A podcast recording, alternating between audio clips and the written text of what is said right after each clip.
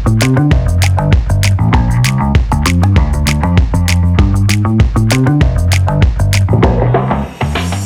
दोस्तों, मेरा नाम है हरबाब उस्मानी और मैं को फाउंडर सी अपस्किल का और मैं हूँ अपस्किल मोड में। और आपको अपस्किल करने के लिए आज हम लोग बात करने वाले हैं पाँच बेसिक डिजिटल मार्केटिंग की, जो कभी भी पुराने नहीं होते हैं एवरग्रीन है। तो चलिए स्टार्ट करते हैं। पहला पर्सोना रिसर्च देखिए भैया, ये जानना बहुत ज़्यादा ज़रूरी है कि आप किसको बेच रहे हो।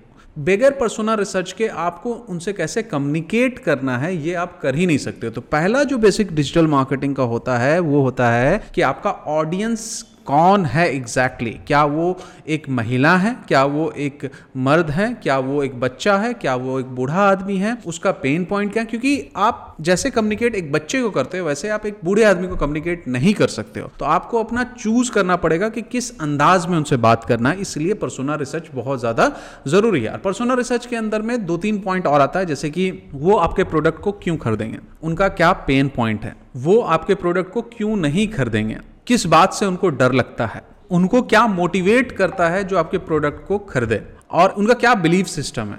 वो भी मतलब बेसिकली वो बिलीव करेंगे ये प्रोडक्ट हम खरीदेंगे तो मे भी किसी को गिफ्ट देने के लिए खरीदें तो वो व्यक्ति जो है खुश हो जाएगा। तो ये उनका बिलीफ सिस्टम ये भी जानना बहुत ज़रूरी है क्योंकि अगर पता है आपको कि आपका ऑडियंस जो है इसलिए खरीद रहा है, किसी को गिफ्ट देने में खुश हो जाएगा तो हम लोग उसी तरीके से कम्युनिकेट बातें करेंगे। ये पर्सोनल रिसर्च बहुत ज़्यादा ज़रूरी है। सेकंड नंबर पर जो आता है, वो था कॉन्टेंट क्रिएशन देखिए अल्टीमेटली जितने भी दुनिया के मार्केटर है ना, वो कॉन्टेंट क्रिएटर हैं। भले अपने आप को बोले नहीं रेगुलर नहीं है बट उनका काम होता है कॉन्टेंट क्रिएट करना, जो दूसरे के डिसीज़न मेकिंग को इन्फ्लुएंस करे। थोड़ा सा झुका दे उनको, अलग तरफ़ में थोड़ा सा झुका दे।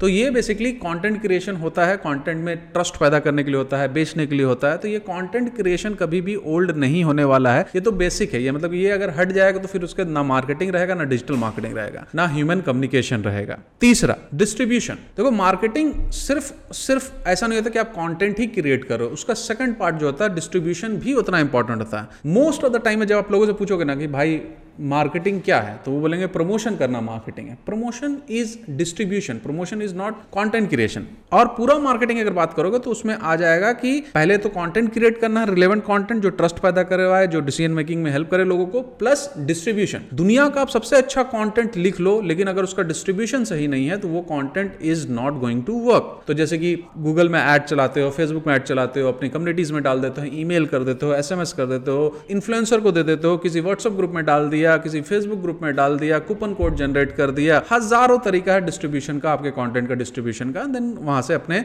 वेबसाइट तक यूज़र को लेके आने का। तो ये हो गया तीसरा पॉइंट चौथा पॉइंट कम्युनिकेटिंग बेनिफिट देखो, सामने वाले को अगर आपको कुछ बेचना है तो आपको उसके फ़ायदे बताने बहुत ज़रूरी कि भाई, क्योंकि मेरा एक कथन है, मैं कहता हूँ कि आपका जो कस्टमर है ना, वो दुनिया में सबसे ज़्यादा सेल्फिश होता है, इसीलिए हमेशा उसको, उसका बेनिफिट ही कम्युनिकेट आपको करना चाहिए। हमेशा कम्युनिकेट करो बेनिफिट लेकिन इसके लिए आपको एक्जैक्टली पता होना चाहिए कि आपके प्रोडक्ट का बेनिफिट क्या है। अगर आपके प्रोडक्ट का बेनिफिट मल्टीपल है तो कोई, आप, ऐसा नहीं है कि अगर मान लेते हैं कि आपके इसमें पाँच बेनिफिट निकलेगा benefit number one two three four five निकल गया आपके पास में राइट तो उनमें से आपको प्रायोरिटाइज करना पड़ेगा कि हम किसके बारे में बोलें। जैसे कि अगर एक मोबाइल फ़ोन है तो उसमें कैमरा भी हो सकता है, उसमें आपका यू नो दैट उसकी बैटरी पावर भी हो सकती है, उसका लुक भी हो सकता है, उसका ऑपरेटिंग सिस्टम हो सकता है you know that different different चीज़ें हो सकती है ड्यूराबिलिटी हो सकती है। लेकिन किसको पहले बोलना, कौन आपका यूएसपी किसको बोलने से ज़्यादा कन्वर्ट होगा, लोग ज़्यादा रिलेट करेंगे लोग। ये भी बहुत ज़्यादा ज़रूरी है। तो कम्युनिकेटिंग ऑफ़ बेनिफिट जो है, ये कभी भी ओल्ड नहीं होने वाला है मार्केटिंग के अंदर में ये हमेशा रहेगा। और जो पांचवा है,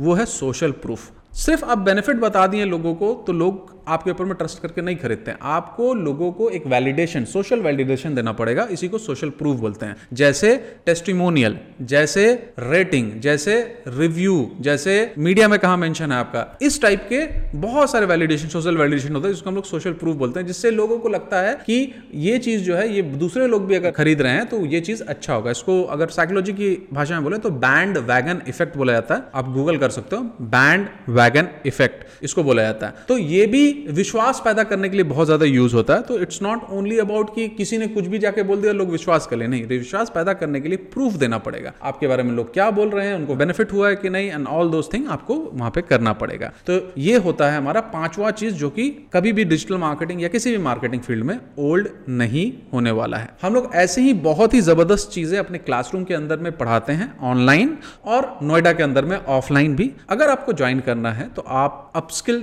में जाइए, याद रखिएगा इसमें डबल पी है U double P S K I L L dot com में जाइए। वहाँ पे देखिए हम लोग क्या पढ़ा रहे हैं। वहाँ पे फ़ीस भी मेंशन अलग अलग कोर्सेस की और वहाँ पे अपना नंबर छोड़ दीजिए फॉर्म होगा, हमारी टीम आपको कॉन्टेक्ट कर लेगी। या आप हमारे सोशल मीडिया के प्लेटफॉर्म में जा सकते हैं। वहाँ पे अगेन यू डबल पी याद रखिएगा अपस्किल तो वहाँ पे जाके आप अपना नंबर छोड़ दीजिए, हमारी टीम आपको कांटेक्ट कर लेगी, आपको सारे डिटेल्स बता देगी और फिर उसके बाद अपना डिसीज़न लीजिए कि आपको कोर्स करना है, सीखना है, आगे बढ़ना है, क्या करना है आपको जीवन में, वो आपके ऊपर में मैं छोड़ देता हूँ। तो दोस्तों, ये पॉडकास्ट यहीं पर ख़त्म हुआ और आपको मिलते हैं अगले पॉडकास्ट में, फिर कभी किसी और दिन।